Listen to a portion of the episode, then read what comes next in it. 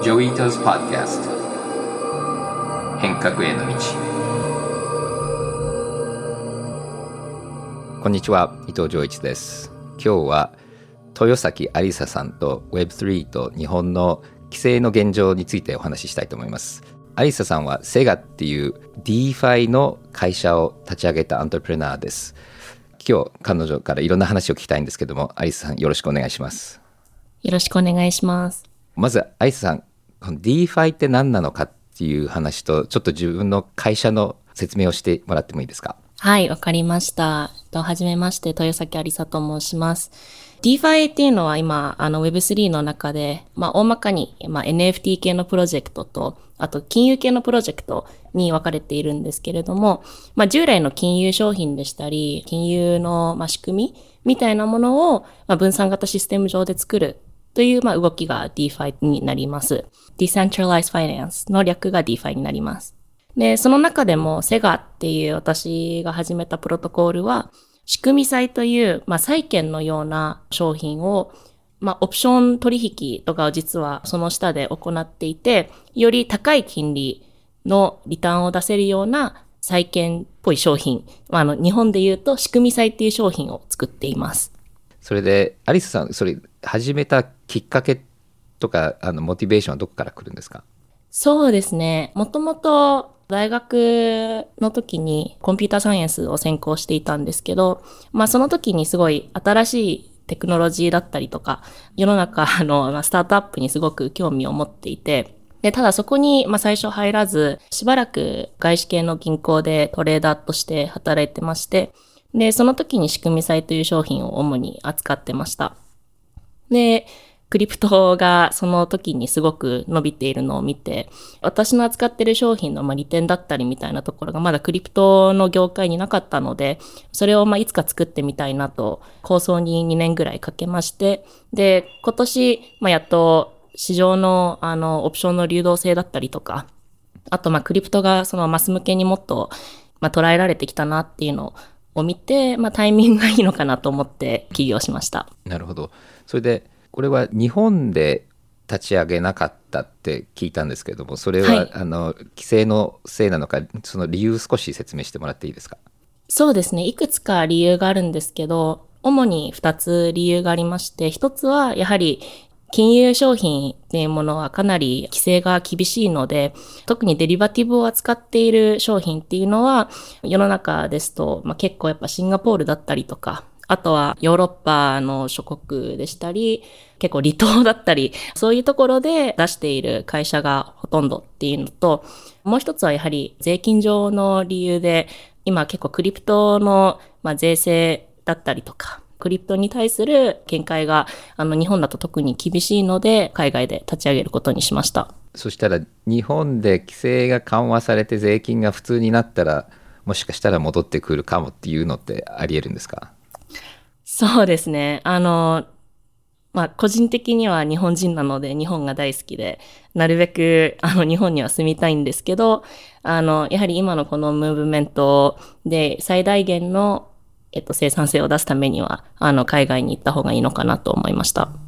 なるほど。それでもうちょっと会社について聞きたいんですけど、そのプロトコールであるっていうふうにあの説明してるんですけども、プロトコールってここはどういう意味で、でどうしてプロトコールっていう言葉を使っているのか教えてもらっていいですか？そうですね。プロトコールって結構バズワードだと思うんですけど、クリプトのプロジェクトって、まあ大体プロジェクトって呼ぶこともあれば、プロトコールと呼ぶこともあって、ただカンパニーとはあんまり呼ばなくて、で、理由がその株とか、その今までの中央集権型な会社の運営方法だと、エクイティが投資家に配られて、で、そのエクイティにこう価値がどんどんできてくるっていう考え方だったんですけど、今ってその、まあ、分散型の管理方法になっていて、で、社員とかもその社員っていう形ではなくて、まあ、全員その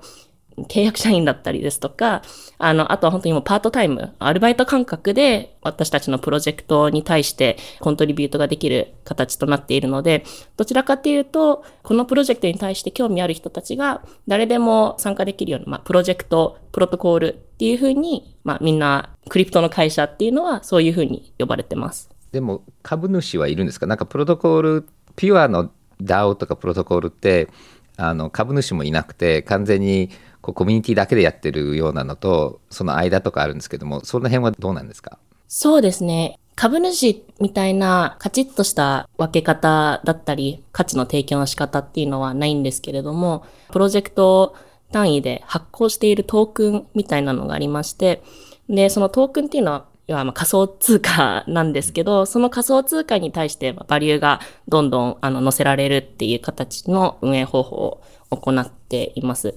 で、そのトークンは、ま出すプロトコルと出さないプロトコルがあるんですけど、それが一番その株主っていう形に近いバリューの提供の仕方なのかなと思っていて、トークンとその株の違いで言うと、株ってその買わなきゃいけないんですけど、トークンって例えば我々のプロジェクトに対してめちゃめちゃそのツイートをしてくれたりですとか、めちゃめちゃ私たちのエンジニアがわかんなかった部分に関してアドバイスをしてくれた人とかに対してありがとうっていう気持ちを示すためにそのトークンをお支払いすることができるので流動性がより高い株みたいな形で考えていただければいいかなと思います。そうですよね。最近アメリカで結構ミームになってるのがやっぱり今までの資本と労働の境目がなくなってきてでさっき言ってたそのファンとかお客さんとかアルバイトの人にもトークン発行すると株主でもありでも流動性が高いから報酬でもありっていうのでそういう意味で今までのそのキャピタリズムの貧富の差がもしかしたら下がるんじゃないかなっていうふうに議論してる人が結構面白いなと思ってあの聞いてるんですけど。そうですね。確かにそこのキャピタリズムの差っていうのがすごく変わってきているなと思っていてなんか今まではコンシューマーとコーポレート側ってこうクリアに分かれていたところが今って実際にそのマーケティングもコミュニティドリブンでしたり、あの、労働も全部その100%フルタイムとして働くんではなくて、本当にどれぐらいコントリビュートしたかによってもらえる対価が変わってきたりですとか、あとはもう本当にカスタマーとしてたくさん使っている人にエアドロップっていう形でトークンをその本当にもう感謝の気持ちとして配布したりとかして、まあ、よりコミュニティがユーザーでもあり、コントリビューターでもあるような仕様がすごい見えてきてると思ってます。そうだよね。だから、なんとなく僕も2016年、17年、18年ぐらいって ICO でトークンでなんか詐欺師みたいな あのあの変なのがいっぱいあって結構トークンってすごい悪いブランドになってたと思うんだけども最近アリスさんみたいにトークンを使っていかにフェアにするかっていうプロジェクトが増えたのにもかかわらずなんかそのイメージがまだ一部の人の間ではすごく悪いのでこれを早くまあ改善できたらいいなと思って一生懸命僕も言ってるんだけどもただやっぱりそのネガティブなのって消えてはいないんだよね。なんかこれも僕思ったんだけどもスパムなんかでも、まあ、今はだいぶ減ってきたけども一時期ほとんどのメールがスパムだったけれどもそれフィルターして使ってるわけなのでやっぱりトークンもインチキなのがあるけれどもインチキなのがあるからって言っていいのをさせないっていうのってすごく間違っていてインチキなやつを区別できるようなインターフェースとかルールがなきゃなと思って思っていく中でアリスさんみたいな人が海外に行っちゃうから 日本でポジティブな事例まあでも日本からトークンは買えるんですよね。今度僕も今ファンドを立ち上げる準備してるんだけども投資家としては日本から普通にトークン買えるのでプロジェクトでトークン発行したり売ったりするのはいろいろ規制あるけども株主としてできるのでやっぱり日本人にも分かりやすいこのトークンの話ももう少ししなきゃなっていうふうに思ってるんですけどもあの。そうですね。なんか発行が難しいっていうのは本当に日本のアントレプレナーたちにもったいないなってあのいつも思っていてでやはり今の Web3 のあり方っていうのは結構トークンありきでいろいろ成り立っているのでそこにその日本人が踏み出せないっていうのはちょっと悲しいなって思います。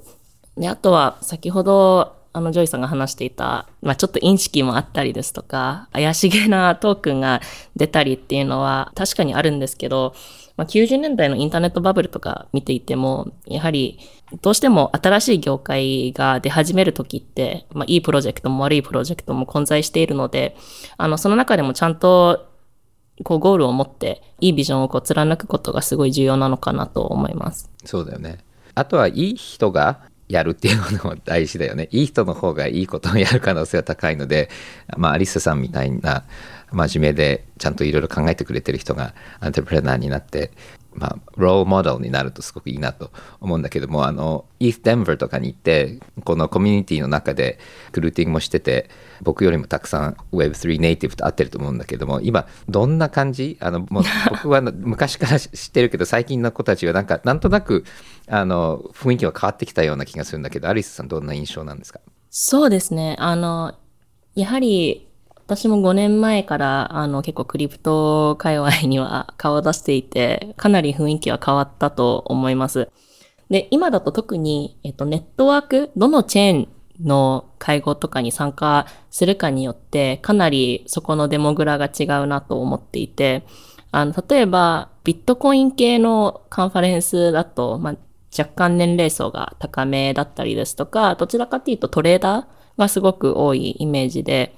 イーサリアムのカンファレンスとかだと、本当に あの10代後半の人たちだったりとか、まあ、すごい若い子たちが多いなっていうイメージです。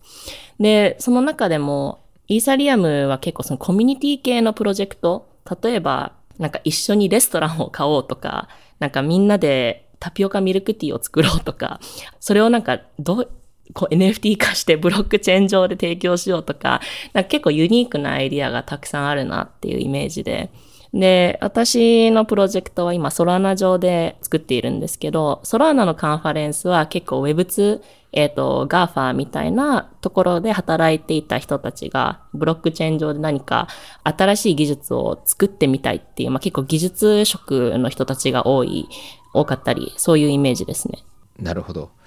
そしてあの男女はどう？なんか昔はもう男しかいなかったんですけどこの間アリサさんもそうだし何人か女性社長僕最近会ってるんだけどどんな感じですか？そうですね。肌感で言うといまだに91であの女性が圧倒的に少ないんですけどそれでも、まあ、数年前と比べたら全然増えているなっていうイメージです。で、あと数年前とやっぱ違うところが、あの、昔、まあ、ビットコイン系のカンファレンスに参加したら、サイドイベントとかで、例えば、パーティーとかに行くと、すごい女性が多いなと思ってたら、まあ、実は全員クリプトとは関係ない人たちだったりとかして、で、今は本当にクリプトをちゃんとやっている女性実際に、まあ、起業したりですとか、なんかプロトコールでなんかコントリビュートしているような方とかがすごい多くて、なんか実際にいろいろクリプトについて話せる女友達っていうのもできてすごい嬉しいです。そして日本人はど、どんな感じ？日本人は、日本人は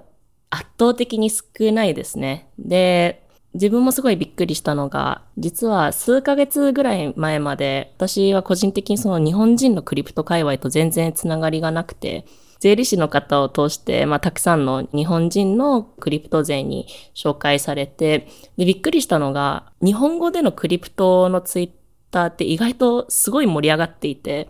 本当にプロジェクトについて理解が深い人たちとかがたくさんいるんですけど、まあもしかしたら今コロナの旅行の規制とかもあって、こうあんまりカンファレンスとかに顔を出せてないのかもしれないんですが、今回イーサリアムデンバーに参加して思ったのが、やはり日本人は圧倒的に少なくて、で、いた、まあ、少数の日本人とは、まあ、全員会いました。まあ僕も多分個人的にはコロナが結構大きいので早くみんな会いたいなと思っていてでアリスさんが言うように結構 Twitter ではあのなんか応援してる人たちはたくさんいるような気がするので、ツイッターでなんかゴールデン街で飲み屋をやりたいとか、書いてあったけど、なんかそういう集まる場があるとすごくいいよね。で、なんで、ゴールデン街っていうなんか意味があったんでしたっけ？そうですね。えっと、あれは本当にもう、なんかその前日ぐらいに、えっと、イサリアム電話で知り合ったあの日本人界隈の方々と、まあ、話が盛り上がってツイートしたんですけど、基本的にクリプトの業界全体まだすごく若くて、で、小さくて、やはりいいプロジェクトだったり、その信用できるプロジェクトっていうのは人づてで聞くことがすごく多くて、で、コロナの渦中で、あの、英語でのクリプトってすごく、あの、たくさん進歩したんですけど、やはり英語がわからない日本人界隈でのクリプトの伸びっていうのは、どうしてもちょっと遅く感じていて、で、その中で本当にクリプト界隈での知り合いをたくさん増やして、で、いいプロジェクトだったり、自分のバリューを提供できるようなプロジェクトをこう見つけられる場を作れたらいいなと思っていて、で、あとは、あの、まあ、お酒がちょっと入ることによって、会話に花が咲くといいなと思って、そのゴールデン街でクリプトバーを経営するのはどうなんだろうっていう話をしてました。なるほど。あの、僕ももともと DJ だったし、クラブもやってたことあるので、そのアイデアは結構響いたので、ただ多分渋谷長谷部区長は渋谷でやってくれって言うと思うし、デジタルガレージを渋谷でやりたいって言うと思うので、少しちょっとゴールデン街も検討しながら、なんか渋谷でやろうかなと、あの、あれを見て思いました。そうですね。あとはなんか六本木でやってくれとか、あの、結構地方の、あの、多分政治家の方々で、その地方活性化の一部として、なんか移動型でやってくれとか、なんかいろいろ、あの、面白いアイディアがたくさん集まって、やっぱツイッターすごいなと思いました。なるほどね。なんか、新宿はビットコインになって渋谷はイースになったりして なんかプロトコルでなんかハンガウトが分かる結構ビットコインとイースいまだにすごい仲悪いよね。なんか僕ビットコインメインだったのがイースやりだしたらなんか結構あの距離ができちゃったよね元の友達とは。そうですね。本当は将来的にそのネットワーク同士もっと仲良くなればいいなって思うんですけど、どうしてもまあ技術的にすごく違ったりですとか、今実際にそのネットワーク上で物を作ってる人たちのデモグラが違っていて、で、みんなまあ自分のプロジェクトをどう最大化させようかって考えてるときに結構自然とそこは隔離ができてるなっていうふうに思っていて、でも、まあ業界が伸びるとともに、インターネットもなんか最初はそのフロントエンドを作ってる人とバックエンドを作ってる人でなんか結構違いがあったのかなと思うんですけど、インターネット自体が大きくなるにつれ、なんか仲良くなっていたので、クリプトにもそういうことが起きればいいなって思います。うん、そうだね。で、さっきも少しアリサさんも言ったけど、結局ビットコインって、本当に trustless と decentralize がメインだからそもそもあまりコミュニティに向いてない哲学なんだよね。で、で ETH ってどっちかっていうと community oriented なのもプロトコールにも特に今度 proof of stake になるとなんかそれがこう技術的にも現れてるような気がしてで多分ビットコインに向いてるプロジェクトとイーセリアに向いてるプロジェクトでその demographic も少しは変わるような気もしなくはないなとなんか最近見てて思うんですけどね。うんうん最近ちょっと変わってきたけどもともとなんとなくこう日本とかでクリプトやってた人たちってどっちかっていうとなんかトレーディングとかファイナンスのノリがあってそしてアジアは結構ゲームだけれどもどっちかっていうとこう business oriented あの僕らがいた Animoca なんかでもプロフェッショナルの game developer が多くてでアメリカの方がどっちかっていうとなんか技術プロトコール標準化みたいなレイヤーでそしてそのアメリカがそいつらがアーティストと一緒になって NFT とかがバズってで、なんとなくそれがきっかけで日本も雰囲気、アジアも雰囲気がちょっとずつ変わってきてるような感じするけれども、そのアジアと欧米、まあ、あとヨーロッパもあるけれども、なんかその地域によってのデモグラフィックの違いとか文化の違いってなんか感じます？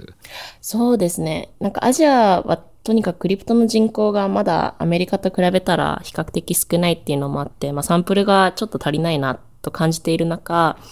確かに、まあ、 GameFi とか、その Axie とかは全部韓国で始まったもので、やはりアジアはゲームが強いなっていうイメージです。ただ DeFi も NFT もやはりアメリカがすごく強くて、その中で、まあ、やはり、あの、DeFi は結構すぐに早くグローバルに広まったと思うんですけど、NFT のコミュニティって、やっぱりそのミームカルチャーだったりとか、ちょっとしたその言語の中での言い回しだったり、ことわざだったりみたいなのがすごいカルチャーの一部になってるなと思っていて、NFT プロジェクトっていうのは結構英語が必須になってきてるなっていうイメージで、あの、やはり飛ぶ NFT プロジェクトっていうのはアメリカ人が作ったアメリカ、まあ北アメリカ、あのメインでのプロジェクトが多いなっていう思ってます。うんうんでこれ NFT もトークンもそうだけども実験で作るのは簡単だよね。 OpenSea に行ってただミントすればいいんだけども、成功させるためには、ものすごいちゃんとした映画のヒットと、ガレージで作る映画のヒットの違いぐらいで、やっぱりすごいあのノウハウと、今言ったようにこのオーディエンスを作る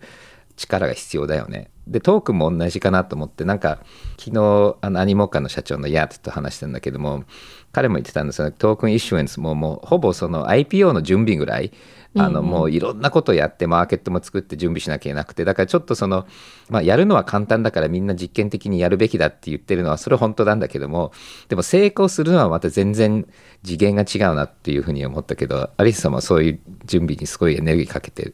ます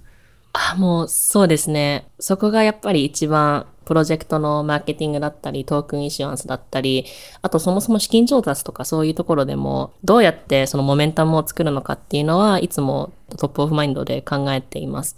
でその中でも結構共通して頑張って作っている部分っていうのが、あの、フォーモっていう考え方なんですけど、FOMO, Fear of Missing Out っていう、えっと、フレーズの略で、このディールに入らないと機会を逃しちゃうっていうその気持ちをどうやって作るのか。例えば NFT もこの NFT はこんなにすごいコミュニティがあって、今買わないとま値段が釣り上がっちゃうから買えなくなっちゃう。っていうま考え方だったりですとか、トークンもま今が一番いいエントリーポイントだってこうどう思わせるのかっていうところにすごいマインドシェアを置いていて、で、まあ、やはりまあ、今だとすごい信用できる業界でまあ流し出た人たちにそのサポートをしてもらうとか、あとはもうプロダクトのクオリティですね。今までなんか見たことのないような、例えば絵だったりとか、今までやったことがないその技術っていうのをちゃんとわかりやすいように伝えて、で、あとはちゃんといいユーザーエクスペリエンスがあるものを作って、で、それをやはりちゃんと評価してもらうっていうことで、その FOMO を作りたいと思ってます。そうだよね。で、この間僕の元あのメディアラボの学生たちが分析したトークンのいろんなイシュアンスのあれを見てたんだけども面白いのは一番長期ロングタームで伸びるトークンっていうのは短期の伸びは実は一番高くないんだよね。だから短期的にフォームを作りすぎちゃってバブっちゃってクラッシュするのって結構多くて で経験がある人たちっていうのはじりじりとこう伸びてずっと伸びていってるんだよね。でこれ会社もそうなんだよね。上場企業で株の値段が上がりすぎた時が上場企業の CEO にとって一番の危機。っていうのはその後は嘘で伸ばしていかないとどっか下がるとクビになっちゃうからだから多分フォーモも作り方すごく同じだと思うのはエンジンがかかるぐらいディマンドが必要だけれどもそれ以上になって高すぎるとまたクラッシュすると被害者が出るから常にずっと何年もだからいつでも誰かが買う人がいないとダメなんだよねみんな売りに入っちゃうとクラッシュしちゃうしただ最初フォーモがないとエンジンかからないからそこのなんかコントロールっていうのはすごくなんか重要で結構ペーシェンスも必要なんじゃないかなっていう気はするんだよね。そうですね。なんかフォームってその一回作れば終わりではなくて、なんかずっと作り続けなきゃいけないので、それがすごい難しい部分だなと思っていて、なんかだから今大きめのプロトコルだったり、まあ本当にもう法人化しているようなクリプトの会社っていうのは、もういつも新しいプロダクトをローンチしたりですとか、エコシステムをこう作っていくような動きが目立つなっていうふうには思ってます。うん。あとあの他のプロトコルも新しいプロジェクトにいろいろ投資してるじゃない。はい、でこの間あのあるプロジェクトのチームと話したんだけどここはもう投資家で集めるけども残りはもうプロトコール連れてこようよみたいな感じでで結構そのプロトコールって結構お金があるし今エコシステムに投資するので今までだったら投資家から集めるところを他のプロトコールから集めてるっていうのを聞いたんだけどもそれアリスさんもそんなの見えてます？あそうですね。セガの資金調達も実は一部プロトコールから調達をしていて、やはりそこの考え方には、そのコンポーザビリティの考え方があって、やはりもともと結構本当にプロトコールって1人や2人、まあ多くても5人ぐらいのチームで何か作っているので、作れる幅っていうのがある程度決まっているんですよ。で、それをどうやってもっと大きいプロダクトにしていくのかとか、どうやってそのエコシステムを作っていくのかとか考えたときに、やはり他のプロトコールのプロダクトとどうやってインテグレートしていくのかっていう考え方が、あの、すごい根本的にあって、で、特に DeFi 系のプロジェクトだとそれがすごい今多いなと思っていて、あの、私のやっているデリバティブ系のプロジェクトですと、やはりスマートコントラクト実際のデリバティブ自体のトークンを作っているレイヤーと、まあ、その上でコンシューマー向けにラッパーを作っているレイヤーと、まあ、さらにそれをなんか aggregate しているレイヤーとか、まあ、いくつかレイヤーがあって、ブロックチェーンのアプリケーションにも今後レイヤー化がもっと進むんじゃないのかなと思ってます。なるほど。だから、そういう意味で昔の日本の会社の株の持ち合いみたいな感じで、こう一緒に仕事する人たちは少し destiny が一緒にリンクしてるっていうのもありますよね。そうですね。それが今、こう始まってきてるなっていう感じで、結構 token swap っていう形で、まあ、M&A ではないんですけど、なんか一緒にパートナーシップやっていこうねっていう、あの約束のもと、他のプロトコールと、まあ、トークンを交換し合ったりですとか、資金調達の際に他のプロトコールに入ってもらうみたいな動きがあるんですけど、あの、面白いのが、まあ、クリプトまだまだ業界自体すごく若いので、あの、プロトコルによっては、例えばそのトークンスワップした相手ではなくて、あの、そこの競合と実は最終的に組んだりですとか、結構そういう動きもあってすごい面白いなと思います。うん、そうだよね。あとは潰れるプロトコルもあるから、僕もこの間持ってたんだけど、日本って新聞社ってみんな赤字だけど、土地持ってたり、や球団持ってたりしてお金が回ってるので、なんか、すごく一瞬大きくなったけど、潰れたプロトコルは、実は成功した DeFi のトークンいっぱい持ってて、それで生き残っちゃう可能性があるのかなと思って。そうですね。なんか、プロトコールがどこでその売り上げを作っているのかって実は深く見てみるとすごく面白くて、結構 DeFi のプロジェクトって利益出してるプロジェクトって実はまあ一部分で利益を出していないプロジェクトとかのファウンダーと話をして詳細を聞いてみると、まあ実はそのチームにたくさん優秀なデベロッパーがいて、あの他のプロトコールのアプリケーションを作ることでそこのトークンをもらって、まあ要はえっと、開発のアウトソーシングから実は売り上げを立ててるとか、あの、あとは、実は、あの、別の NFT プロジェクトも、あの、オンしてて、そこでたくさん利益を上げてるとか、あの、意外と実際の本業の内容で利益を上げてないプロトコールっていうのもたくさんあって、すごく面白いです。なるほどね。だからこれも本当に株とちょっと違うのが、その他のものもあと、例えばトークンいくつかあったり、まあ、株の種類に似てるのかもしれないけども例えばよく最近見てるのはそのトークンはあるんだけれども NFT も発行していてで NFT はあのお客さんが買う products でトークンは株みたいなもんだけども NFT も買っちゃうことができて、トークンを買うべきなのか、NFT を集めるべきなのか分かんなかったり、実は NFT が一番価値があって、で、NFT をじりじり売ってトークンをの値段を上げとくとか、なんかいろんな、こう、結局この、あの、なんだろう、 structure と token economics、 tokenomics のリテラシーってすごくこのプロの投資家にとっては重要ですよね。そうですね。トークノミックスっていうのは多分本当に今後の株の分析みたいなレベルで、あの、いろいろとリサーチとか出てくるのかなと思っていて、まだ本当に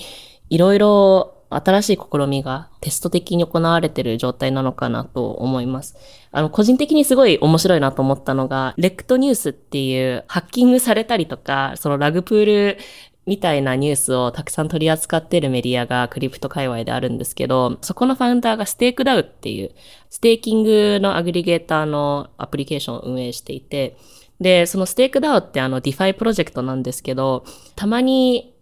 いきなり NFT を発行したりするんですよ。で、ただその NFT プロジェクトって、なんか、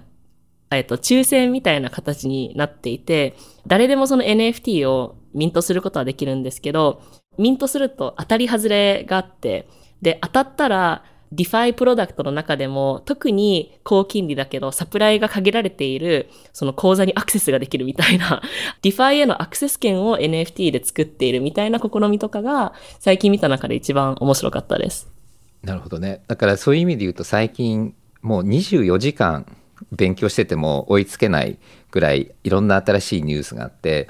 でそういう意味で言うとそのフルコミットの人が reward されていてやっぱりいまだになんか documentation がだんだん少なくなってとにかく Discord に来いみたいな感じで。だからなんかこうなんか昔こう飲み屋で株屋さんがみんな情報を交換してたなんかこうそういう時期でなんかあのアリサさんが言ってたなんかこれからアナリストが出てくるというようなすごくニーズあるけど今ってもうほとんどないよねなんかニュースレターに入った頃にはもう遅いっていうの結構あるよねそうですね。だからクリプト界隈でその aping in っていうフレーズが多分流行ってるんだと思うんですけど、やはり聞いた話にすぐ飛びつかないと、今いろいろと機会を逃してしまう。まあ、ただ聞いた話に飛びつきすぎてしまうと結構危険性もあるので、まあ、そこはその自分のまあ、リスクアペタイトと相談しながら安全に運用していくのが必要だと思います。はいアリサさんとの話本当に面白くてまあ、彼女みたいな人が存在することみんなびっくりかもしれないですけれども、DeFi って Decentralized Finance っていう言葉なんですけども、これはピアトゥピアの交換技術みたいなもんで、中央に会社とか人がいなくても、アルゴリズムを使って株とかコインの交換ができるんですよね。そうすると、規制ができない。会社として存在しないので、だから何が今まであったかっていうと、DeFi の前は、日本では認定されてないトークンっていうのは日本の exchange では買えなかったんだけれども、今 DeFi に行くと、例えばビットコインと日本で認定されてないトークンとか、どんどんどんどん新しい金融商品、ブロックチェーンの金融商品が出てきても、もう手に入っちゃうんですよね。で、どの国からも規制ができないっていうのが DeFi で、それですごく広がっちゃって、そういう意味でもビットコインもなかなか規制できなかったのと同じで、それ今度は新しい交換も規制できないっていうのが DeFi の特徴です。DeFi っていうのは、あの、外から投資家が入ってきて、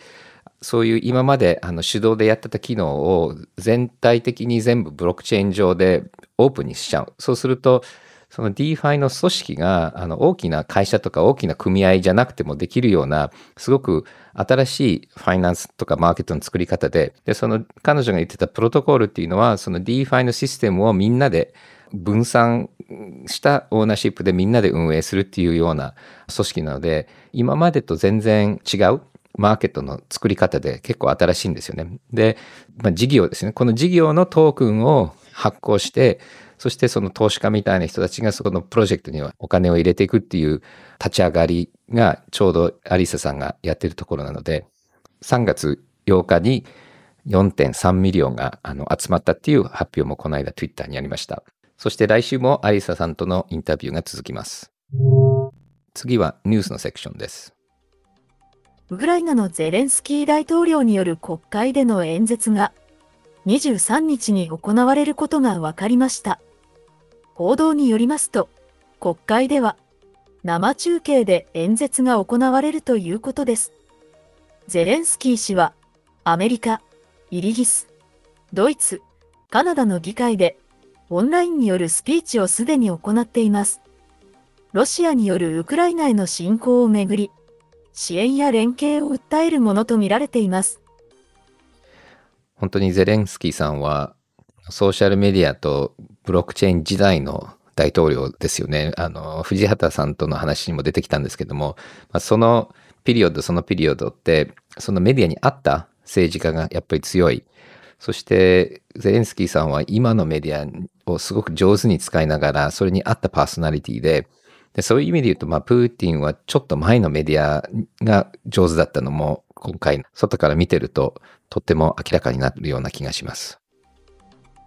ウクライナのデジタル変革省は、16日、ゼレンスキー大統領が暗号資産に関するウクライナ法に署名したと発表しました。同省副大臣のボルニャコフ氏は、今後、新たな経済圏を創出したいと期待を寄せています。現在、ウクライナ政府は仮想通貨で寄付を呼びかけており、これまでに集まった寄付金は約120億円相当に及ぶということです。はい。まあ、この戦争のきっかけでクリプトをリーガライズするっていうのはすごくわかりやすい つながりで、で、そういう意味で言うとすぐネイバーのエストニアは最近マニーロンダリングでクリプトが使われたので逆に違法にしたっていうのもあるので、多分ヨーロッパの中の国によっていろいろこう取り扱い、あとは税金の取り扱いによっていろいろ変わってきてると思います。そして例えばベルリンで結構クリプトがいたんだけれども、やっぱり税金悪くなったので、リズボンにたくさん移ったとか、そういう意味でヨーロッパの間で人の流れがこのクリプトの法律によって変わるっていうのも見えてますので、これから、まあ、この法律が変化したことによって、ウクライナが今後、クリプトコミュニティの中でどういう役割を果たすかっていうのも、まあ、見どころかなと思います。2004年の中越地震で甚大な被害を受け、人口の減少が懸念されている新潟県の旧山越村は、仮想空間で人口を増やそうと、錦鯉をシンボルにした NFT アートを販売しています。現段階でおよそ1000万円相当を集めており、今後は集まった資金を村の課題解決のために活用していくということです。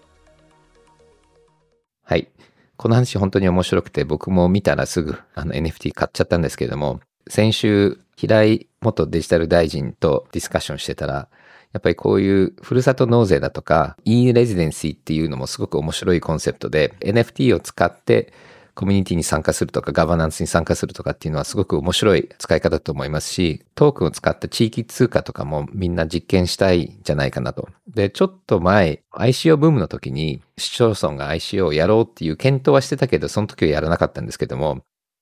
なんか今回いろいろそういう実験が行われそうな感じで、本当に小さいところがこういう実験やってるっていうのはすごく面白いと思いますので、あの、ぜひこの実験に参加しながら他の地域でもやってみたいなと思います。NFT コレクションの Bored Ape Yacht Club に関連したトークンである ApeCoin が発表されました。17日には、同コレクションの保有者を対象としたエアドロップと呼ばれるトークンの無料配布が行われ、一時は248ドルもの高値をつけたもののその後暴落。現在は8ドルあたりで取引されています。また、エアドロップが行われたことで、イーサリアムのガス代が高騰しています。はい。僕もすごいラッキーで7月にボアデーブ買ったので、このコミュニティに参加して僕もトークンもらったんですけども、このトークンがどういうふうにこれから Bored Ape のガバナンスに参加できるツールになるかっていうのもちょっとすごく興味持ってみたいと思いますし、あと最近この Bored Ape のコミュニティを運営しているところが、競合っていうか他の NFT、 CryptoPunks っていう NFT と Meebits っていう NFT も買収したので、ちょっと monopoly っぽくなってきてるので、そしてそういう意味で言うと、そのボアデープ買ってそれがすごく上がったりして、それ持ってるとなんか特別のものに入れるっていうのは、全然ディーセントラライズっていうよりも、なんか昔のちょっと金持ちが権力を持ってる資本主義にも似てるっていう意味もあるし、そこでまたモノポリ化がしてるっていうのは、ある意味今までのこう権力がちょっと違うレイヤーに移ってるっていう雰囲気もあると思うので、クリプトの分散型とこの democratization の夢がもちろんあるんですけれども、結局ある権力者にお金とかパワーが集中して、そパワーが昔の中央集権から新しい中央集権に移っただけっていう結論になっちゃう可能性もあると思いますので、こういうプロジェクトを見ながら、あの本当にいいところを amplify して、中央集権型にまた戻んないようにどうするかっていうことも考えていく必要もあるんじゃないかなと思います。はい。それでは、お便りのコーナーです。最初のお便りは、あゆむさんからです。最近、Move to Earn で有名なステップンが気になっています。コンセプトに惹かれているものの、将来性に不安も感じます。また、一部でポンジスキームだと言われたり、詐欺だと言われたりしているのも耳にしました。伊藤さんは、 STEPN や、なんとか to earn と呼ばれるものに関して、どのようなお考えを持ちかをお聞きしたいです。僕は STEPN は使ってないので、まだはっきりとした自分の意見はないんだけれども、学びでなんかトークンもらえるとか、なんとか to earn っていうのって、もちろんポンジスキームっぽい、例えば Axie Infinity でも結局どんどんユーザーが増えないと、その通貨は暴落するっていう構造になってるので、確かにある意味ではポンジスキームに見えるかと思うんですけども、ただそもそも経済もそういうところって結構あって、必ずしもそのやっぱり次の人が買うことによって自分のが上がっていくっていうのは、それだけでは僕は詐欺だとは思いませんし、そしてその次に暴落する前にちゃんとエンジンがかかってビジネスモデルができれば、例えば Axie Infinity っていうのは生き残れると思うんだけども、そういう意味で言うと、スタートアップの時にそういうスキームになってるものっていうのは、いいものも悪いものもあると思うんですけども、ただそれちゃんと理解して参加しなきゃいけないと思うんですよね。それで、あの、学びのやつなんか僕見てても、結構自分のプロダクツを売り込んでいて、そのプロダクツを学ぶとそのトークがもらえるっていうのがあって、それはなんかちょっとその学ぶとトークがもらえるっていうストーリーよりも、ただの広告に似てたりするので、earn to learn っていうのはなんかちょっと僕はあんまりしっくりこなかったんですけども、move to earn っていうのは、もうちょっと幅広く言うと、その運動だとか炭素とかのトークン化によって、あの、健康になったり、環境が良くなったりするムーブメントの中としては、すごく面白いアイディアだと思いますので、ちょっと僕もちゃんと勉強して意見を固めてからどういう判断かどうかをもう一回シェアしたいと思います。次のお便りは Floating Ape さんです。子供の頃、毎週漫画が発売されるのを楽しみにしていたように、月曜日の配信を楽しみにしています。番組を聞いていると、資本主義社会が新たなフェーズに変わろうとしているのを実感します。ブロックチェーンという技術革新によって出現した、インフラの上に DAO という新たなエネルギーが、新たな社会を生み出そうとしているように思います。その行き着く先は、人種や年齢、性別、ハンディキャップなどによる差別のない、インクルーシブな社会ではないかと期待しています。DAO が浸透した社会では、従来のような権力構造や国境、民族紛争はすべて解決されるとイメージしています。そうであれば、そのエネルギーを今すぐに拡張して、ウクライナ問題などの紛争解決に活かせないものでしょうか。はい。まあ、DAO によってすごく透明性が高くなるとか、アルバイトとか、お客さんもガバナンスに参加できるとか、まあ、すごく面白い、いいベストプラクティスな要素ってたくさんあると思うんだけれども、ただやっぱりトークンの流動性とか、あのトークンをこう買って参加できるとかっていうことがあると、さっきの Bored Ape の話じゃないけれども、お金持ちが参加しやすい要素もできてきたりするし、一部の人たちがすごく力を持つっていう場合もあるので、だから、これからそのトークンを使った、そのトークンのエコノミクスっていう、よく言ってるんですけど、そのトークンのこう、配り方だとか、そのトークンを使ってどういうガバナンスをできるかとか、それとその DAO そのもののあの運営の方法とかによってすごくいいものもできれば全然ダメなものもあると思うので、だからそういうトークンとか DAO のベストプラクティスっていうのをいろいろ作っていかなきゃいけないと思うんですね。で、まあ特に僕最近今までのインターネットもいろんな技術者で理想を考えながら結局理想と違う使い方されたので、やっぱり気をつけなきゃいけないと思うのは、あのみんなが何をしたいかっていうゴールがあって、で、技術を使ってそのゴールを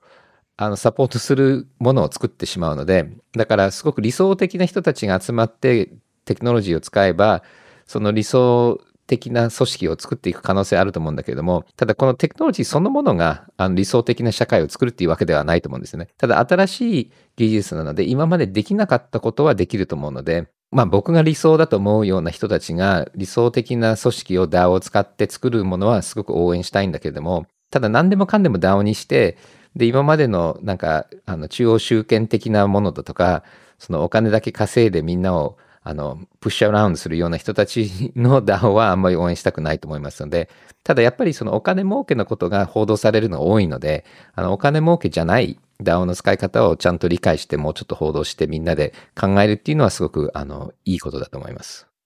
まあ、そして、ウクライナの話になってくると、あの、今までだったら物理的にやんなきゃいけなかったこと、例えば普通の会社とか組織っていうのは、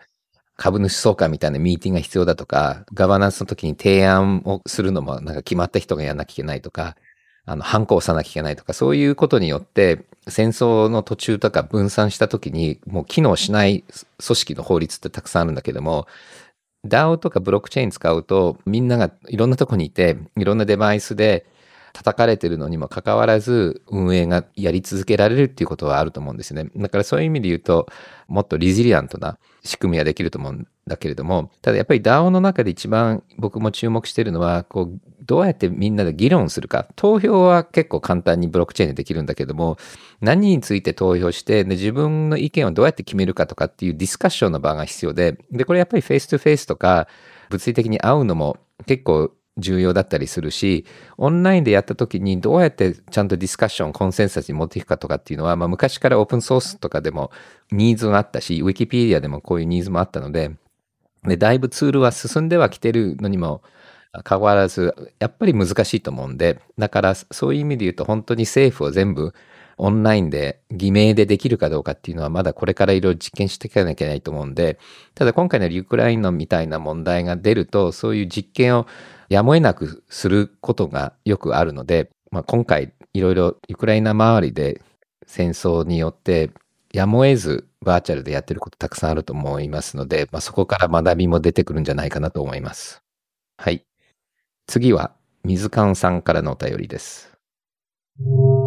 通勤中の車の中でいつも楽しく拝聴しています。私は文化財や世界遺産の保護に関する仕事をしています。人口減少及び、それに伴う税収減により、観光収入等を稼ぐことのできない文化財は、厳しい状況に陥ることが予想されます。そこで、重要文化財などの新しい所有の形を模索していたところ、奈良県の博物館が所蔵する重要文化財が NFT 化されるニュースを目にしました。重要文化財などを傷つけることなく、NFT として分割所有することができれば、国内にとどまらない支援も得られることができ、理想的だと思っています。世界的にも、このような取り組みは進められているのでしょうか？もしご存知でしたら教えてほしいです。はい。私はこういう話は結構聞いていて、アメリカでも結局落とせなかったんだけれども、オークションで売りに出てたアメリカの憲法のコピーを DAO が買おうとしてたり、あとは韓国で重要文化財がオークションに出て、これは実際 DAO かクリプトのチームがそれを買うことができたりしてますので、その売り手側がオーガナイズしてるっていうよりも、買い手側が DAO でやるっていうケースは聞いてると思います。で、売り手側がもうちょっとそれをきちっと理解してオープンにするともっともっと成功率が高いと思いますし、オーナーと仕様の違いっていうのは結構 NFT って重要だと思うんですよね。だから自分がこの重要文化財の一部持ってると、たくさんの人が見れば見るほど自分の元の価値が上がるっていう、このコンセプトがこの NFT の良さだと思いますので、だからそういう意味で言うと、分割してサポートしてくれてる人って、まあ、ある種スポンサーみたいな感じなんですよね。ただスポンサーとしてもそのオーナーの気持ちのスポンサーなので、重要文化財の NFT を通じたスポンサーとかサポートっていうのはすごく僕もいいアイデアだと思いますので、これが日本だけのものっていうのもありますし、海外からそういうスポンサーも呼んでくるっていうのもありだと思いますので、本当にぜひこの辺をいろいろ実験して、世界的にも公開できるようなプロジェクトもぜひ作ってみてください。このポッドキャストではクリプトだとか Web3 トークンの話はいろいろあります。これは皆さん情報として聞いて、投資のアドバイスとして受け止めないでください。自分のお金を投資するときにとてもリスクが高いものですので、プロの投資家だとかアドバイスを聞いて判断してください。今日はここまでです。聞いていただいてありがとうございます。また来週。